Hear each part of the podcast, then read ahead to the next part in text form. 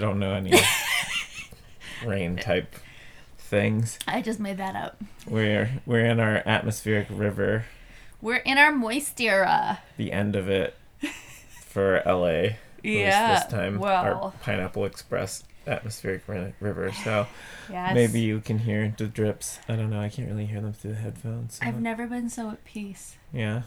I love the rain. I I- just love the rain. I love that for you. Love when you're at peace and Thanks. feeling nice. You. I think it's probably a good thing. Yes, and I'm in my cozy comforter, and let's do this. what are we talking about today? I don't know. This is our uh, end of January, beginning of February podcast. Yep. Um, a little late, but whatever. We're doing it. um, I guess we were gonna talk about like relationship stuff. Like I can't remember if the last one.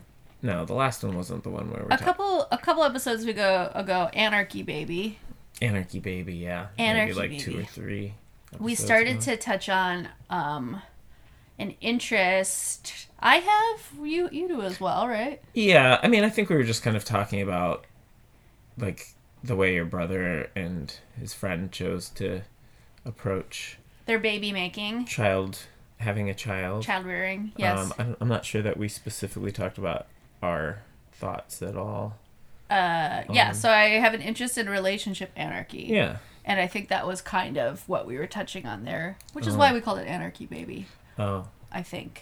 um, but yeah, uh, we're going to talk a little bit about that today. Some of what we were, we've been learning and how we've been evolving in our non monogamy journey. It does say, after all, to the left of this podcast, that we are a kinky, non monogamous, ungovernable couple. Become ungovernable. We talk about being ungovernable a lot. I think it's a state we like. yeah.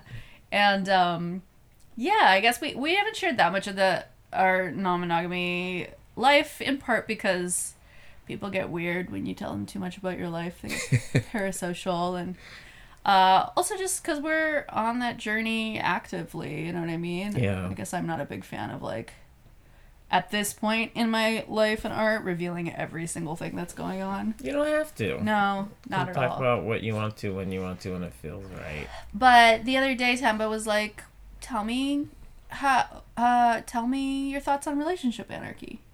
Yeah. Well, I think it, like before that you had mentioned that you found like a a non-monogamous like relationship coach type person that you were thinking about with. talking to. Oh yeah, yeah. Um and they specialize in relationship anarchy That's or just no, you no. that's That's, just that's what their. you wanted to talk to them about. That's just their approach Their to non-monogamy. They Yeah. are a relationship anarchist. Um, So that's not their specialty? I don't think it's. I mean, they're not like a therapist. Yeah. They're a, co- a coach. Yeah. is, you know but I I mean. mean if that's their approach, I would imagine that's their never mind. I don't know. It's not important. I don't know. I don't know if there's like such a thing as like a. I mean, there's a there. It's. I think it's just like they're a person who, uh, who approaches non-monogamy from a relationship anarchist lens. Yeah. I just I think guess it's I weird. would call that. I guess I, I just think I feel like part of the model. point of it is like uh it's not it's not like about non-labeling, but it's like yeah, I don't know, maybe it is uh, maybe it is apples and oranges, I don't know. Mm. Or that thing. Um, but anyway, yeah, there was somebody who's who I was looking into their work, and I think I'd mentioned to you like this is the like approach that I'm most interested in, like, um, I guess framing my own non-monogamy style through. And so if I wanted to like, you know, talk to somebody more in depth about what that journey has been like for me or where I am now, I would want it to be someone who's like kind of coming from that perspective because that Mhm. aligns with like my NM goals. We don't say ENM anymore, right? I don't know. I've never. I. I. I. By which I mean ethical non-monogamy. Yeah. I, I've never resonated with saying that it's consensual or ethical. No, I'm like, weird. if you're using, if you're doing like people who aren't practicing that are just cheating. Yeah. That's yeah, it's super weird. It's very it's like it's a it's redundant. Yeah, it's redundant to me. I mean there can be like okay, so there's this uh Like, no- Franklin Veaux has like that um non-monogamy chart, you know? And Yeah. that does include cheating as a type of non-monogamy, so it's not that all non-monogamy is ethical. But there's really only like one category that isn't, and that's cheating Yeah. you know um so yeah i've always felt like that was kind of redundant but anyway in my nm journey i've discovered that th- that is like kind of my my goal and has always like resonated with me the most deeply and i think the way i was explaining it to you the other day was like i resonate with the idea of not placing greater weight or greater importance on whatever the uh it's like t- I want to say like typical romantic sexual relationship structure is, you know, as like the most important type of relationship. And that is I guess for me like boils down to that being like cult- culturally I think we live in a society we live in a culture that really places a lot of emphasis on romantic sexual pairing like particularly with the aim of creating like a family unit under like a specific set of rules and expectations for that family unit Yeah, it's more like nuclear family shit. yeah, it feels like that is kind of where this like romantic ideal of uh I want to say I want to say like the prototype is heterosexual romantic ideal, right? Yeah. Of one man, one woman, marriage or whatever. Um yeah, so I guess like I'm in, I've always felt like really interested in in for my own like growth and well-being, like making sure to value that commitment but also not devaluing my other friendships my other relationships uh you know to to serve that marriage or like primary partnership commitment as like the all important thing that like everything else uh needs to bow down to that Yeah. basically because i think that's a norm you know And this is something like we kind of talked about early in our relationship, Yeah. kind of when we were talking about like um, non monogamy. I know this is like everything you're saying right now is stuff that was expressed to me back then. I was like, oh yeah, cool. This that that all makes sense. I didn't know that there was really a name for it until like yeah after that conversation we were just talking about and then i like googled it i was like oh this is like kind of what i thought we were kind of like wanting to do anyway right exactly so i was like oh okay it's not really this just like i guess contextualizes it under an umbrella i guess you could say but so i was like yeah because I, I wasn't really sure exactly what was gonna fall under there Do you want to read what you found just so that our listeners have um like greater context for what we mean as we talk about relationship anarchy? yeah and like can- with with the caveat that this is like one person's perspective. Well, this is the person who coined the phrase. Okay. Uh, eth- or not ethical. Um, relationship anarchy. Um, and the person's name is Andie Nord Nordgren. Nordgren? Nordgren. They're Nordgren. they're Swedish. Um, and they they work in video games, which is kind of cool. They work on Eve. Nerd shit, of course. Um, but yeah, you could you can Google um, the relationship anarchy manifesto. They have a Tumblr where it posted. Uh, so I guess I'll read it. Yeah. First paragraph: Love is abundant, and every relationship is unique. Relationship anarchy questions the idea that love is a limited resource that can only be real if restricted to a couple. You have capacity to love more than one person and one relationship, and the love felt for that person does not diminish love for felt for another. Don't rank and compare people and relationships. Cherish the individual and your connection to them. One person in your life does not need to be named primary for the relationship to be real. Each relationship is independent and a relationship between autonomous individuals. Love and respect instead of entitlement. Deciding not to base a relationship on a foundation of entitlement is about respecting others' independence and self determination. Your feelings for a person or your history together does not make you entitled to command and control a partner to comply with what is considered normal to do in a relationship. Explore how you engage without stepping over boundaries and personal beliefs rather than looking for compromises in every situation. Let loved ones choose paths that keep their integrity intact without letting the, this mean a crisis for the relationship. Staying away from entitlement and demands is the only way to be sure that you are in a relationship that is truly mutual. Love is not not more real when people compromise for each other because it, it's part of what's expected. Find your core set of relationship values. How do you wish to be treated by others? What are your basic boundaries and expectations on all relationships? What kind of people would you like to spend your life with, and how would you like your relationships to work? Find your core set of values and use it for all relationships. Don't make special rules and ex- exceptions as a way to show people you love them, quote, for real. Heterosexual heterosexism is rampant and out there, but don't let fear lead you. Remember that there is a very powerful normative system in play that dictates what real love is and how people should live. Many will question you and the validity of your relationships when you don't follow these norms. Work with people you love to find escapes and tricks to counter the worst of the prob- problematic norms. Find positive counterspells and don't let fear drive your relationships. Build for the lovely unexpected. Being free to be spontaneous, to express oneself without fear of punishments or a sense of burdens of burdened shoulds is what gives life to relationships based on relationship anarchy, organized based on a wish to meet and explore each other, not on duties and demands and disappointment when they are not met. Fake it till you make it. Sometimes it can feel like you need to be some complete superhuman to handle all the norm breaking involved in choosing relationships that don't map to the norm. A great trick is to fake it till you make it strategy. When you're feeling strong and inspired, think about how you would like to see yourself act. Transform into some simple guidelines and stick to them when things are rough. Talk to and seek support from others who challenge norms, and never reproach yourself when the norm pressure gets you into behavior you didn't wish for. Trust is better. Choosing to assume that your partner does not wish uh, does not wish you harm leads you down much more positive path than a distrustful approach where you need to be constantly validated by the other person to trust that they are there with you in the relationship.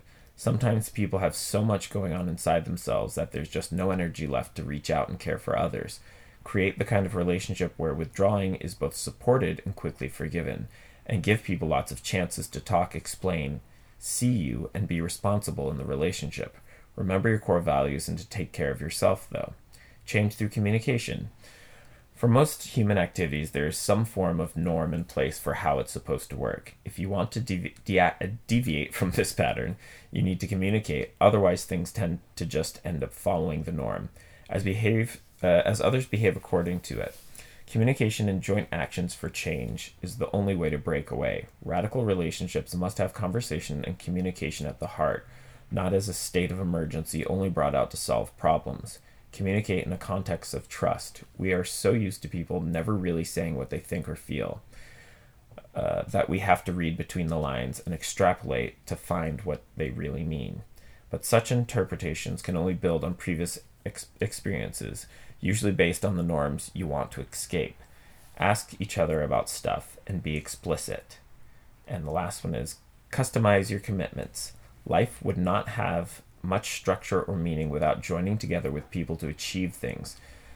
Constructing a life together, raising child, children, owning a house, or growing together through thick and thin. Such endeavors usually need lots of trust and commitment between people to work. Relationship anarchy is not about never committing to anything. It's about designing your own commitments with the people around you and feeling them or freeing them from the norms dictating that certain types of commitments are requirements for love to be real or that some commitments, like raising children or moving in together, have to be driven by certain kinds of feelings. Start from scratch and be explicit about what kind of commitments you want to make with other people. And that's the abridged uh, Ma- manifesto. manifesto. That's my first time hearing that too, because I've never really read that. But I think like a manifesto is whatever a starting point or whatever, Mm-hmm. and I think a lot of I think that's kind of the whole point too. Is it's Yeah, like, it's make make make it what works for you and your Yeah. the people in your life that you wish to be close with. Yeah, so I really feel drawn to that. One of the things in there, which which one of the last things that you read really like stood out to me. I mean, customizing your commitments. Mm-hmm. Um, you know, not falling into the patterns. It was something like mm, previous. Usually based on the norms you want to escape. Ask each other about stuff and be explicit. Oh, I think this thing about building on previous experiences is really important. You know what I mean? Mhm. Like you're not uh I think that idea that like every I think we've we've experienced this like in our journey everything that we try teaches us something more about the next thing that comes you know Yeah, absolutely. and I think that that's like a really helpful way of just thinking about non-monogamy in general is not for me at least is not thinking like rules rules rules and then you just set the rules up and you follow them forever Mm-hmm. and if the and that's that you know but rather that you try things out and then you really feel and like talk and are honest about how that's feeling for everybody Yeah. How did this make us feel? Yeah. What worked? What didn't work? Do we need this? Yeah. Can we shift it? Can we adjust it? Can it go? Can something new work in a better way? Like there's a lot of customization. It's it makes a lot of sense that she's Yeah. a game developer. you know what I mean? I think she called it spellcasting too, which is interesting, you know. I don't know what this person's gender is. Or them, whatever. I don't either. But Um, yeah. Yeah. I I just really resonate with it and like I also feel like uh it's not that easy you know because Mhm. there are such prescribed norms around relationship building and structure and you know we live in a way in some of those norms of like sharing a space together you know we share a car together we don't have too many other things that are like you know but we ch- we choose to call our commitment marriage you know what i mean which means something to certain people even if it means something Yeah. Well, I us. use life partner. yeah Um, I think. Yeah. I don't know. Just you stopped using marriage Yeah, I mean, I, I feel like I feel like I don't know between us I use it, but not really. I don't know. I just don't like what the What it makes the norma- think, yeah, the normativity it signals. yeah Um, because that's yeah, I don't know. Like, uh, I've never wanted yeah to be in any kind of like traditional marriage or anything like that. So it's not yeah. I think people make a lot of assumptions when they hear that Hmm. too, and I yeah, it's just I'm not really interested in that. yeah i guess i don't use marriage we got married i sometimes say or i say we eloped i guess Yeah. which is more exactly what we chose, or that's what we chose to call it at the time yeah. which does bring up like a semblance of marriage Yeah, I usually But I say, always say I'm like, yeah, like, we eloped. legally. We had like our, we did our own like union ceremony. Yeah, I usually say hippie wedding Yeah. or like uh, like not legally. I make sure to let people know, but uh, but it's like a commitment. Yeah. Nevertheless, we made a commitment. Um, So yeah, for me, it's like I don't want it to have anything to do with quote unquote God. I don't want it to have anything to do with the government or like any traditional marriage things where it's like yeah, blending family wealths or you know property. property or, Putting- put- or women property as property Yeah. or like yeah, signaling of wanting to procreate to like yeah. Yeah. So so, but even so, I mean, I think like I think we did, you know, call it marriage at that time. So to a certain number of people were married, you know what I mean? And it's still I wonder if it holds that connotation even if people even if we tell people it wasn't legal, it was more like this, it was more like a, you know, Yeah, I mean, people are gonna think what they're gonna Yeah. think. You can't really control that. Um, but yeah, I think like, I think there's like certain, I think there's certain aspects of our, like the look of our relationship being what it is that are, like are, uh, why, what do I, why do I want to say like primary coded? Because we are primaries. Like we're not not but in the like i which is which by by which i mean like i don't know if i'm living relationship anarchy in this Yeah. moment but i aspire towards it in a way Yeah. you know um yeah and by that i mean i think we're still like we're still shaping what that commitment is right Yeah. and how that looks with when incorporating like other people into certain kinds of relationships but yeah. I mean, I I think of like non-monogamy just like I think of kink. Like it's a practice. Yeah. It's something that's gonna morph and change. Like as we morph and change, and like as we have more gain more experience or have less experience or like it's all it's all fluid like i don't think there's like a just what we're doing yeah I mean, aside from like the overarching kind of thing, I suppose. Because, yeah, I don't know. I think even though, I don't know, I think I became aware of non monogamy maybe like. Uh, like six years or something before I met you, and I identified that way. Like I wasn't like I wasn't I wasn't always actively practicing it, and we haven't always actively practiced it either. Uh, but I don't think that like makes it doesn't you negate any less Yeah, non-monogamous. Right. Like, uh, yeah, it's Yeah. I will say too, like we when we were talking, we you brought up this point about hierarchy, which is in both like anarchy and relationship anarchy, can be like a like a stu- like a uh, not a stumbling block, but like a point of contention, in a sense. Like how can you have relation like let's just break it down in like anarchy this like concept of like you know abolishing hierarchies of domination and control is like specifically how i think about it. But for some people they think of it as abolishing hierarchy Mm. you know and i don't know if hierarchy can be abolished because i think like leaders or leadership is needed at different moments for like like base organizational reasons yeah, I think leadership is needed. I don't know that leadership always means domination. I and I know it doesn't. yeah, So I don't know if hierarchy always has to be weighted as like inherently dominating or coercive or whatever. I think Yeah. you can have hierarchy without those things. Absolutely. I think it's like one of those misconception things when you like talk about the political leaning of being an anarchist and people mm-hmm. are like, "Oh, what are you going to do? Just be like running around lighting everything on fire?" Mm-hmm. Like that people are thinking like, "Yeah, this really cartoonish version of what our anarchy means." And it's just mm-hmm. no, it's self-governance. Like it's like we we in in a relationship standpoint, I think it's like we, the participants, get to choose like how we want this to play out, and as opposed to like, um, yeah, just following whatever whatever model, yeah, is socially acceptable in the part of the world you happen to live in, and you know, since most of the world was colonized by uh, much of Europe, there's a very specific kind of narrative that's like fed to a lot of us.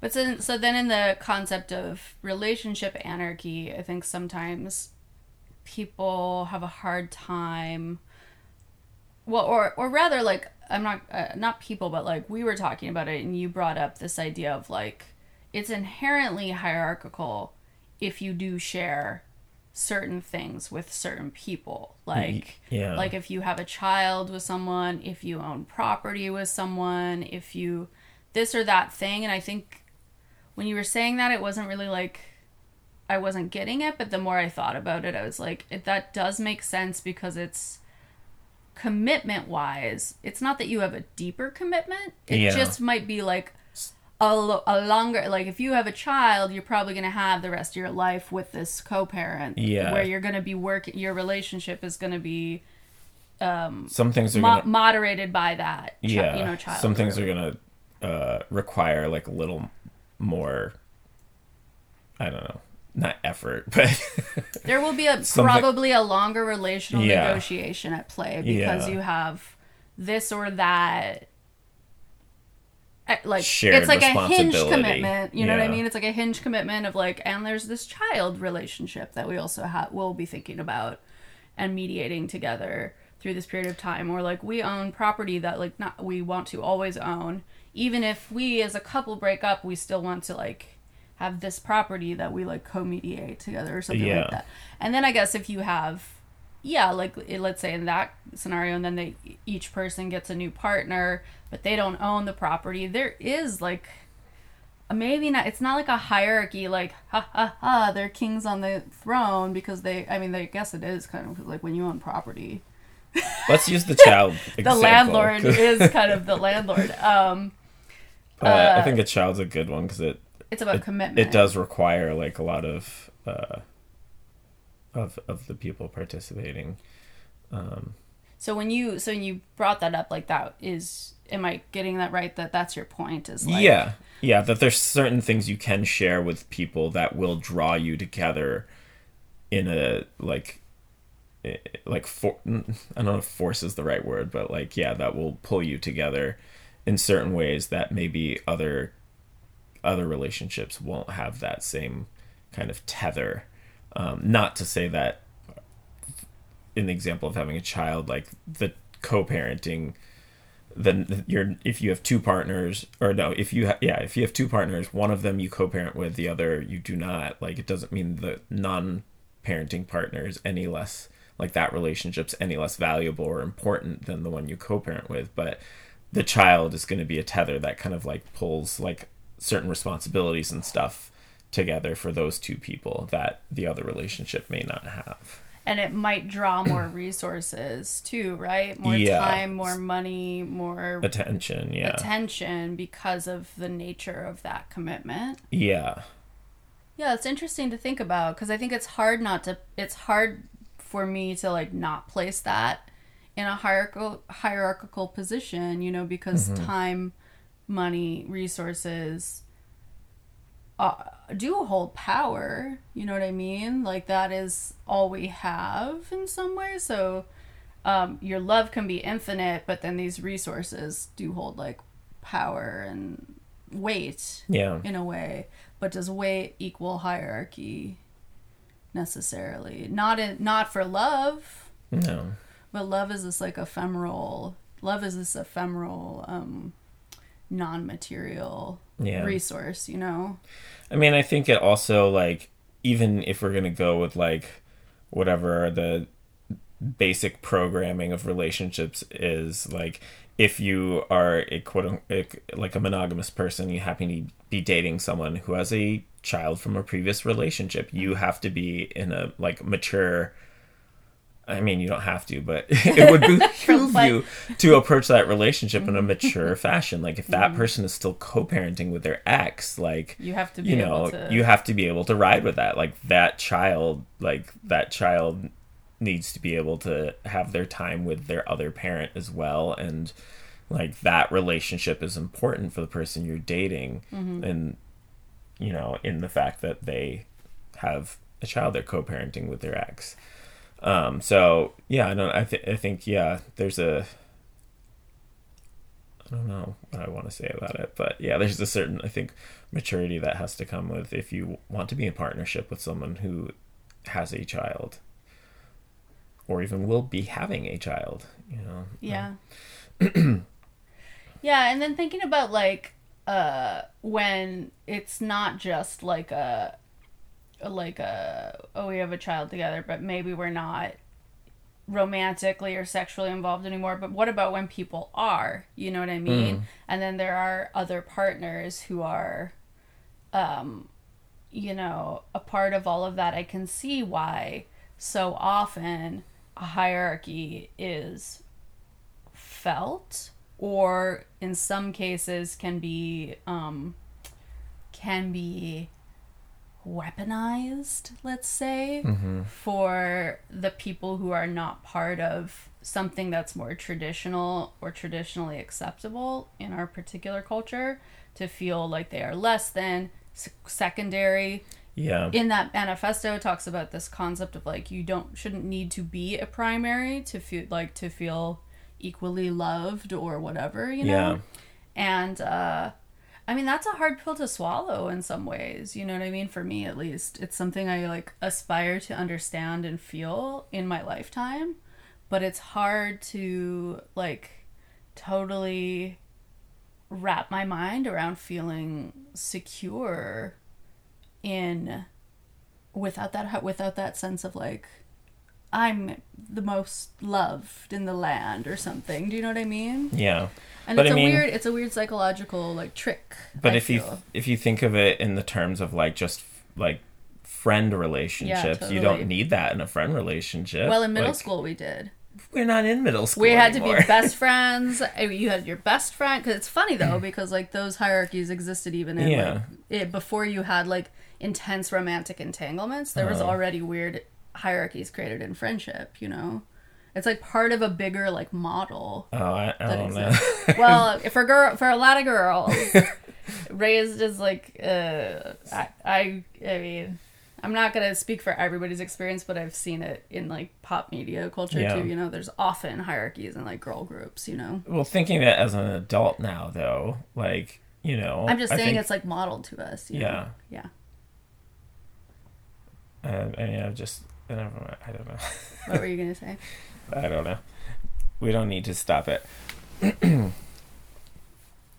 I just think like as adults when you're thinking of friends m- most people i think i know don't think of like oh they're hanging out with like our other friend too much or something like that you know it's kind of i don't think that you don't need to be the most important friend I mean, in the best case scenario, but I think there are a lot of people that are like that do you feel like that with my friends. yeah because that i mean we were specifically talking about you're like i don't know if i didn't have that feeling of i'm the most important person in like a romantic relationship and i'm saying let's shift that to like friend relationships like I don't know. I think it can happen. I think it can happen in like family family dynamics where there's like the favorite is like another trope where this kind of happens, you know.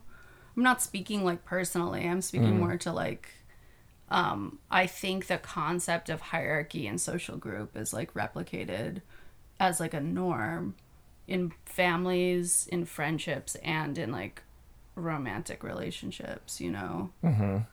uh, okay I, I mean that i was just talking about you personally because i thought you were talking personally about how you how you were feeling in like a romantic relationship but yeah i get what you're saying Yeah. Well, I mean, how would how how how does that feel to you? Like if you were to feel not primary. Mm, I don't think I need to feel primary necessarily, just more that I feel like when I'm with whomever like that, I like I feel like they get me and I feel important to them. Mm. Um, yeah, I don't know. I feel like I, pr- I probably have like a little different views on like relationship. Just the way I grew up was a lot different. Like I, just not having a whole lot of like Social group. social group or socialization into that kind of stuff. Like when you're talking about the like, I mean, maybe that's specific to being socialized as a girl. Um, the like friend group, like have to be best friends with everyone kind of thing. Um, I think, yeah, growing up, I was just stoked if anyone wanted to be my friend, kind of, because I experienced a lot of like social rejection because I didn't understand the rules or. so yeah, I don't. Uh, when I started going to regular school, like I don't know, I had a lot of friends and like va- really wildly different kind of like groups. Mm-hmm. Um, just more like, oh, are you cool? You don't care that I'm weird? Cool. Yeah. um, so the concept almost seems like it comes naturally. To I mean, you. I don't know. I uh like uh intellectually, yeah. right, right, right. um, of course, like yeah, when you're actually practicing things, it's the it, it may feel different, but yeah, I don't feel like I have too difficult of a time wrapping my brain around it. Um, but yeah, I mean, theorizing and practicing are different. Very different things. Yeah. Yeah, definitely. Yeah, so it feels like something that theoretically is really resonant and uh sometimes yeah sometimes a little more tenuous in practice because it does come into uh concepts of non-hierarchy in practice i think. I'll use this example. My job is supposedly a non-hierarchical organization. Um uh, without getting into too much detail, that's neither how it works nor how it could possibly ever work, just because of the type of organization that it is. But it's interesting that that's kind of how it's been posed um, to me theoretically, and then Yeah. how it actually breaks down in practice is like kind of a whole other thing, you know? And also like a whole question of like should it even be like this? Because is this like the best way to organize people and get things done? That's a job you know? That's a little bit different because there's like directives and projects and things like that. With a relationship theoretically the relationship could just be all about relating there doesn't have to be any specific projects or things that happen right Yeah. in any given relationship. It I can mean, it- literally just be about hanging out. yeah. I, I think yeah, a relationship is relating. Yeah. but sometimes people want to do projects together, whether it's like a vacation or a child or whatever, you know. Yeah. Yeah. I guess so. Um, and then when that comes into play, then it does feel like there's more of a place for structure that could resemble hierarchy or could could require certain like organizational elements that would feel like hierarchy hierarchy you know what i mean? Like if i'm going on a vacation with you for 2 weeks and those 2 weeks usually are spent with some amount of time with another partner then like structurally that relationship is taking like time precedence during that time which i don't know does that is that count as hierarchy time precedence mm, I don't know. I mean, I guess I think all of this can be communicated out. You know, like right I think yeah. So in that scenario, like I think we'd be able to go to the person and say, "Hey, we want to do this trip, and we know it's going to cut into this time or whatever." Because I feel like, I mean, ideally in my head, it's kind of like those things are going to happen, and hopefully everyone is kind of like uh okay with that. Because you know that might happen but then that person and someone else may want to go on a trip that cuts into someone else's time. And it's like oh yeah we got to go do that thing. Please go do that thing. Like it's it's a yeah it's a like ideally like yeah it, um i think int- an interesting thing in the manifesto i mean i know i know what what it was saying about the like compromise kind of thing but i think like that is a compromise that like yeah.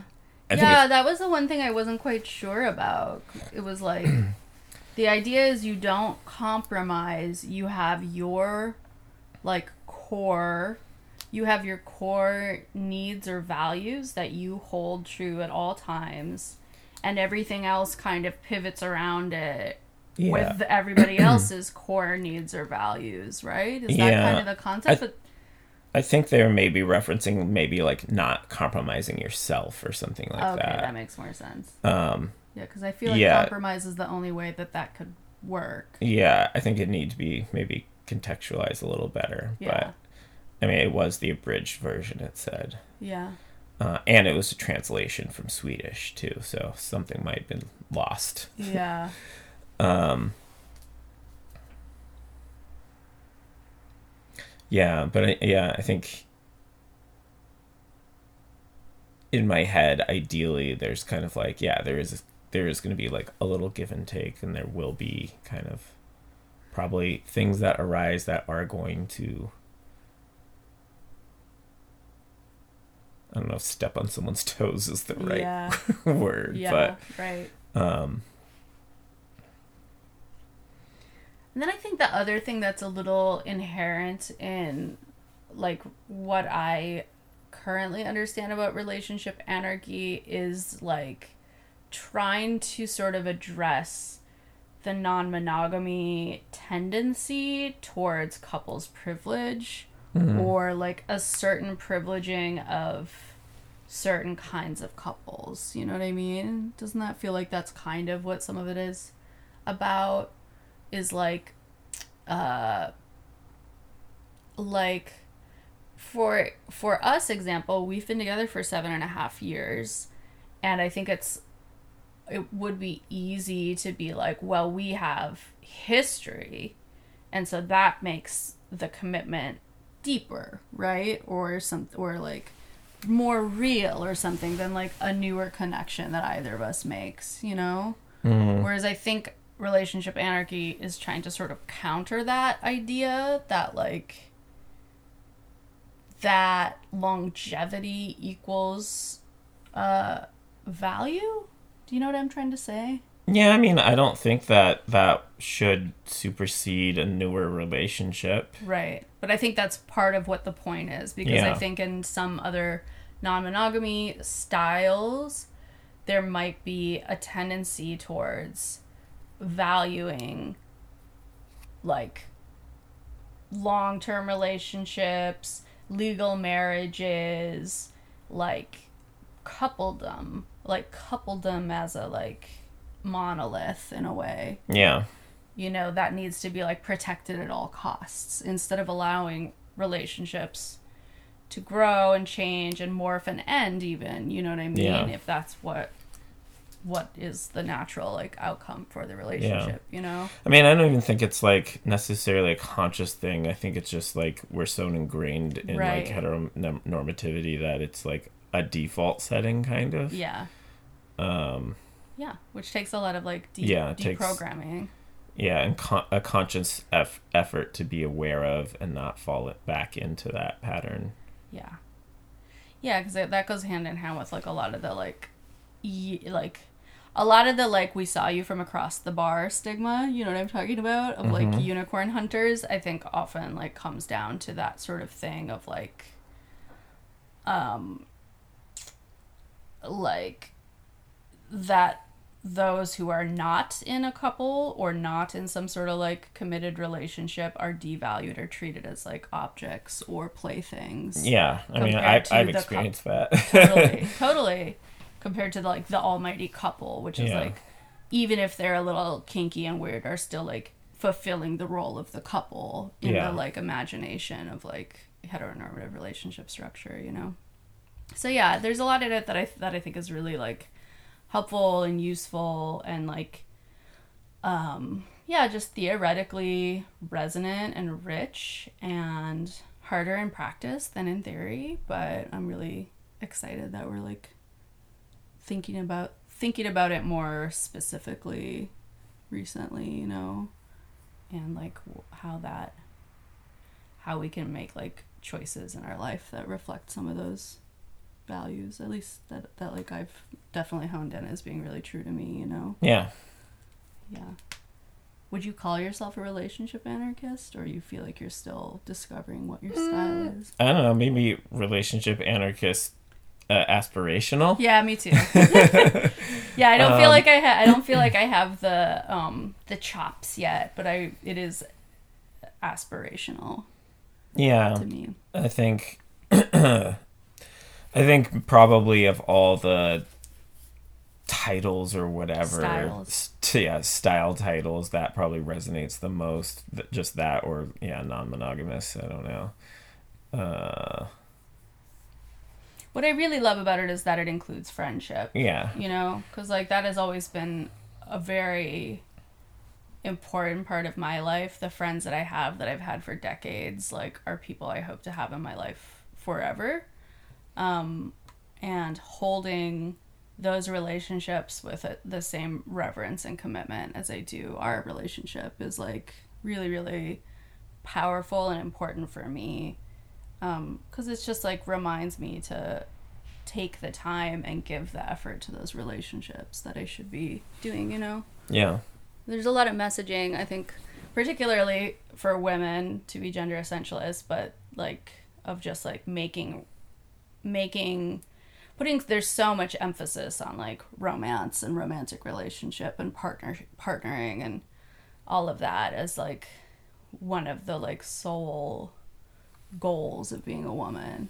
It's like make kids, have a relationship in the past 50 years it's have like an incredible job that pays you so much money look hot eat hot chip and lie you know Girl So- boss. yeah so it's like one of those things that like i have to actively remember that that's not like doesn't need to be while that may have been like what so many pieces of media and cultural um you know programming has told me is all there is it doesn't have to be all there is you know No.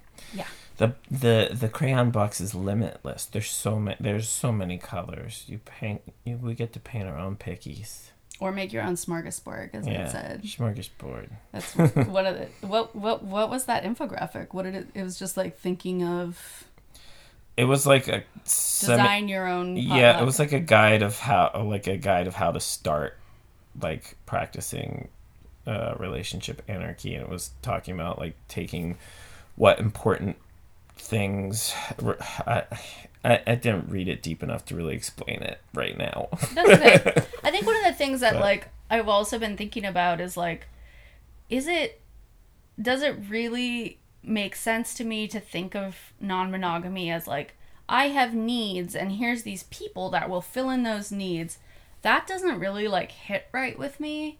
And one of the things that I like about the concept of relationship anarchy is more so this overarching idea of letting relationships be what they are. Because I think like the needs based thing, it feels very like transactional and like you're just like slotting people in. Like I need someone to go to the bins with me, and that will be that person. Mm-hmm. Not to say that's like some that is a type of friendship people have. Like oh, this is my spa buddy or whatever, you know yeah. Um, but I don't really like thinking of people as like a menu. Like I have a menu of needs, and I'm gonna like find the like or like a buffet or whatever. I think more like sometimes you don't know what your needs are until you've interfaced with somebody. That's true. and that's what that's what I mean. Like the relationship. Let the relationship be what it is. You might not know you have this like crazy kink because it was never alighted until you met this Yeah. one person. You know. I mean, I think the I think that concept was more kind of like what was in the manifesto about like discovering what your personal boundaries are. Yeah. Like what what are the things you want or need to express like out of your relationships or to need to feel safe or whatever. Mm-hmm. Um, as opposed to like I need these boxes just checked by these people. Yeah, yeah, kind which of. feels a little weird.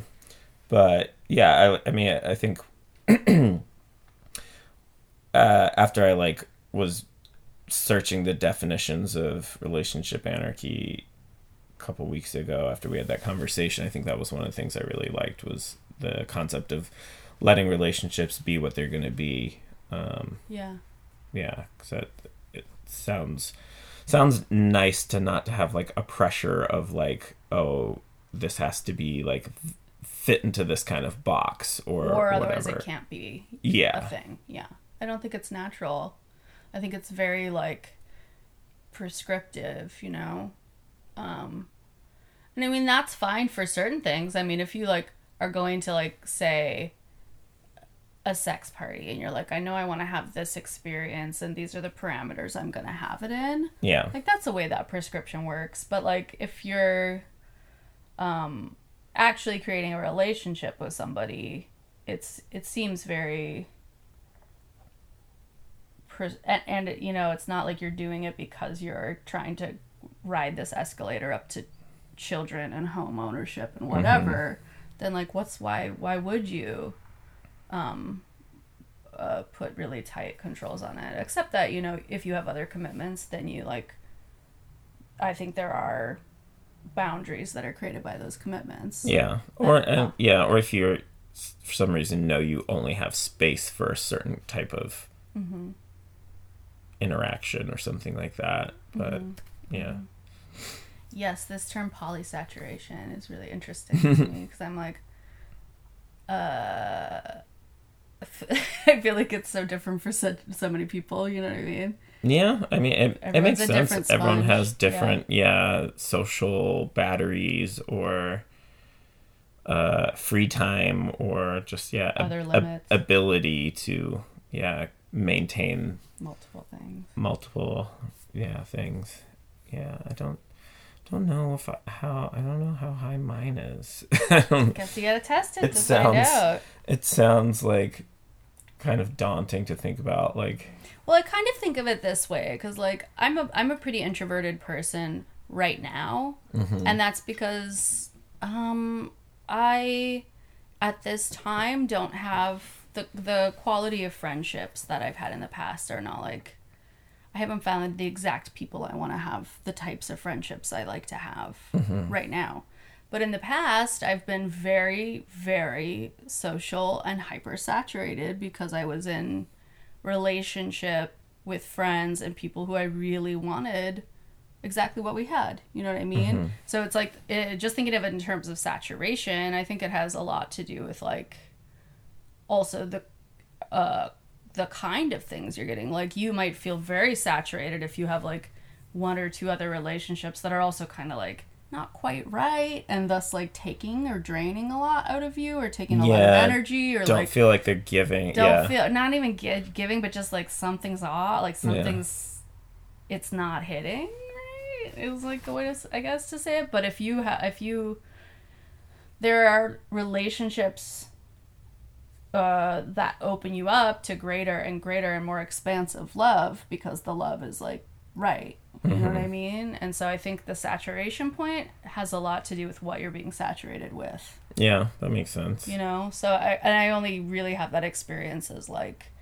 um uh friendship. And i guess when i was like single and you could think of it as like poly i think you could think of it as solo poly but i never did. You know what i mean? But like single and like able to have a multitude of relationships at once um mm, because just the quality of how they were and how energy was moving in all those spaces like didn't feel like too much you know um, but that it, it also just like ebbs and flows and changes based on so many things, you know. Many, many variables. Yeah, yeah. Um, so that's it for relationship anarchy this week. Yeah, Yeah. Yeah. I this month. Still, yeah. To, to, be discovered more and Yeah. learned learned about more. Yeah, and always like mediating how much we really want to share with y'all. it's like, you know, you know, we're just throwing this out into the ether. But uh A little nibble. What about some of our creative pursuits? You have a show coming up. I've I just did, did something very like ballsy for my own art career. Yeah, Uh, what is it? Uh, should I go first? If you want to, you don't have to. Um, but- well, I, I do. I've done this thing for years. I've applied for grants and residencies and various art opportunities for for 15 years now. The only ones I've ever gotten are ones that are uh, people I've known, people, people who are on the selection board or like somehow like nepotistic selections only. But I've never stopped. Every year I apply to stuff to try to get money, to try to get support, to try to get institutional support. And it's just a weird thing I do. And I don't know like why because I've experienced such like total rejection for so long. but like uh I just keep doing it. I don't know. I guess partially cuz it's like doesn't take that much effort, but it's also like never resulted in anything so it's like you also can't get a yes if you don't apply. I know, but it's kind of like auditioning for plays in a way, which was like something I never wanted to do, you know? Yeah. Well, it's a little different because you're just like sending like like PDFs into the ether, but um anyway, I don't know remember why, but I just had this idea that like, you know what, this year I'm going to just like invest in my little art practice and hire an arts writer to help me write one of these applications this year. I don't want to say what the application is because I don't want to jinx it. Don't. Um, but so I did do that, and I've been working with an art writer to sort of like shape and hone my work, which is, um, yeah, has been a really hard to do over the years because I've uh, made many artistic choices that don't lend themselves to like a clean narrative and like an overarching aesthetic i.e., like reproducing the same piece, piece of work ad nauseum, which is the the what the thing the market wants you to do, right? If you want to be like a a lucrative artist or a I don't know quote unquote successful. successful artist. I mean, not not all successful artists reproduce their things, but like it's a certain formula that's like not a bad idea to do. So when I had early success, like for 15 years ago, I should have just done that thing forever. I should still be doing that thing I did. Meh. But I can't do it. so anyway, this person is tr- kind of just helping me shape some of like the last 10 years of my work and try to make it palatable which is not always easy to do because a lot of it is sex work, BDSM, um, you know, kinky shit that a lot of like arts people like clutch their pearls about in one way or another. Other people will totally love it. You know, there there are definitely risk taking institutions out there, but um, anyway, so that's been like a whole interesting process, and I'm glad I'm doing it, and it might still just like end in a lot of rejection, but uh, but I'm trying it out. Uh, so that's It's good. I think you'll learn a lot about kind of like having an outside perspective on kind of the whole thing, and I think that will be like a good help for you, definitely. We'll see. I'm like honestly kind of scared that I'll get it back and I'll be like, did chat gpt write this? It's a possibility. I was literally like hemming and hawing and being like, well, I have to run this through like chat gpt to make sure like that they didn't just like scrape the internet and write this right. But I don't really think that person's going to do that. I just was like, what if ChatGPT which we talked about in a previous episode, like I was using it to write our bios and stuff like that, and like it does a not terrible job. It does a not terrible job. But I don't know if it has the nuance that this conversation I had with an actual human being will, you know, they don't have that. yeah. It can't look at things in that same way. So I'm, I'm gonna, it'll be interesting to see what, um, And this person has the perspective of like knowing how to write for, for, for funders. funders. Yeah. Yeah, that is the most important thing because I know that there's a certain language and framing that I just have never really figured out. I don't I don't really understand it. That's why there's professionals who do it, you know. Mm-hmm. And I'm not one of them. So yeah, I'm happy that I'm doing that and I think it's like a, at least a good step to like get those materials in better order. Um, but you have an art show coming up in what, a week? Uh, Two two, weeks? weeks? I think. Yeah, on the twenty second. um, a kink art show uh, that I have a series of shrink wrap suspensions that I've been wanting to do Mm-hmm. forever now. What is a shrink wrap suspension? Uh, it's you know that super tough kind of plastic wrap that people will wrap pallets with stuff like that. Or when you're like moving. for when you're moving um, or shipping if anyone works in a warehouse.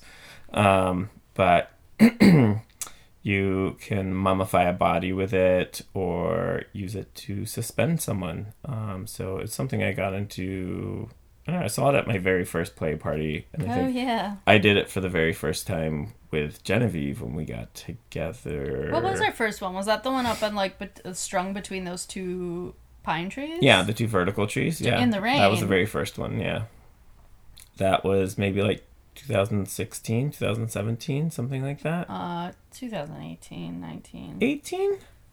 Mm, yeah, maybe 18, not 19. maybe 18.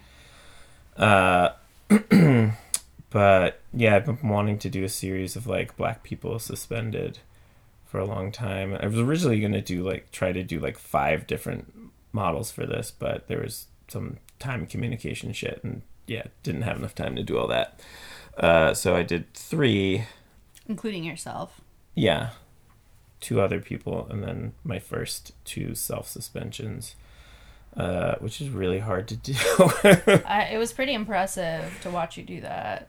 uh, To pull up your whole body weight by your body. Yeah, I mean that part wasn't the hard part. The the the wrapping was Oh, yeah. really hard yeah. to do because it's not like rope where you can just like run it through and I don't Mm. know tie knots, but you have to like do so many layers of like shrink wrap because it's it's basically like a little thicker than like plastic wrap, but you have to do many layers for it to support.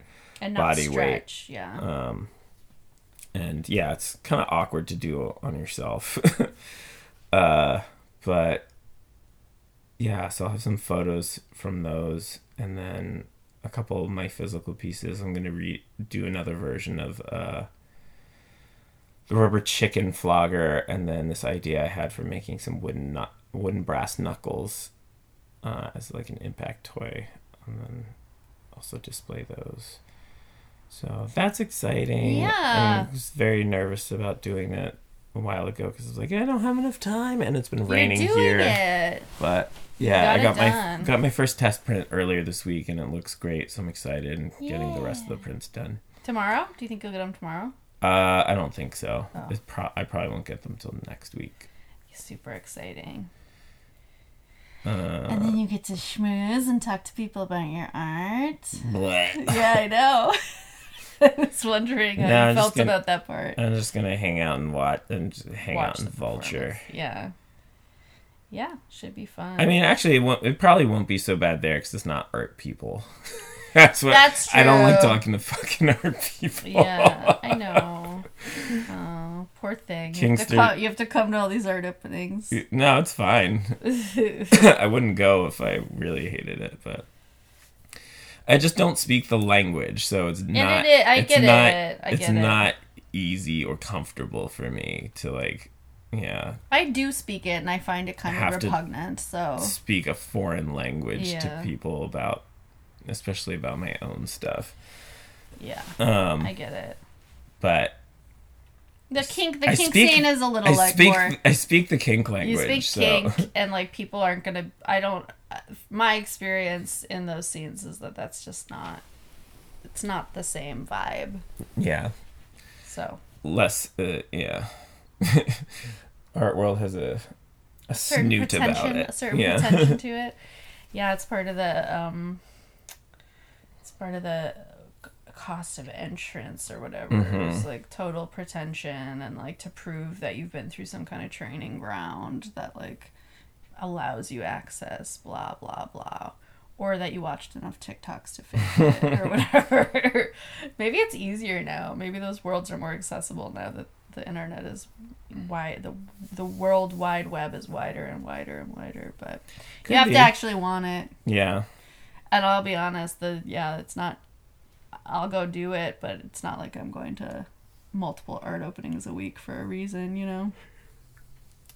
Pandering to that scene is not that fun. It's a thing. It's a thing. I think you can do. It'll certainly get you farther. I mean, I can apply for art art stuff all day, but like at the end of the day, it is the nepotism that's going to get you anywhere.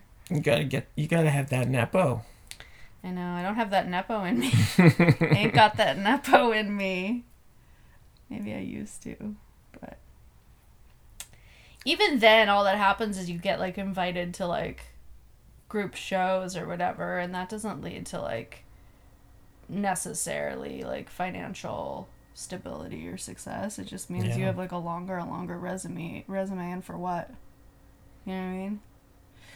Someone to see you and scoop you into the chip life. Right. I think that that's the that's the hope. But I mean, for a lot of people, they genuinely enjoy those spaces, and the connections are worth it. Yeah. It is actually like, oh, I actually like these people, and I do like a lot of art people. There are, are conversations I have there that like I'm really grateful to have. But I also get the pretension, and I get how if you haven't been through the uh, the gamut of art school, how it feels like particularly uh, weird, wishy washy, and weird.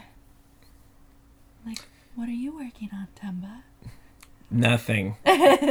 I'm, I will be sticking my thumb up my butt later Well, you see and how- jerking off. You see how uncomfortable I am when people ask me that sometimes Yeah. too, right? Like, I don't want to talk to you about what I'm working on. I'm working on like the deep existential ephemerality of existence in ways that like can't be put on a wall. I don't know what to tell you. like it's like mm, you wouldn't get it. you wouldn't get it because you have to do like 15 things a month to feel like you're an artist. I just have to sit back and think it through. Let the We're- cur- we're curtain not the of same. dread wash over me. Well, kind of. We're, yeah, a little bit. I find a lot of value in that curtain of dread, actually. Not everyone wants to sit under it. And not everyone has to. no. Lots of people can make other kinds of art. Different. There's so many different ways. There's Mm-hmm. no one. Nope. But I don't know. Anything else? No, that's it for now. That's our transmission. We'll be back with Thanks. other other stuff to talk about and think about. More vocal blobs. Okay. Bye. Bye. Thanks for listening to Cosmic Halitosis. If you have questions or comments or want to yell something at us, email us at cosmic with a K halitosis, cosmic halitosis at gmail.com. Please subscribe and like the podcast. And you can follow us on our personal Instagram accounts. I am Gorgeous Taps, and Temba is Tembizzle, T E M B I Z Z L E. Thanks for listening.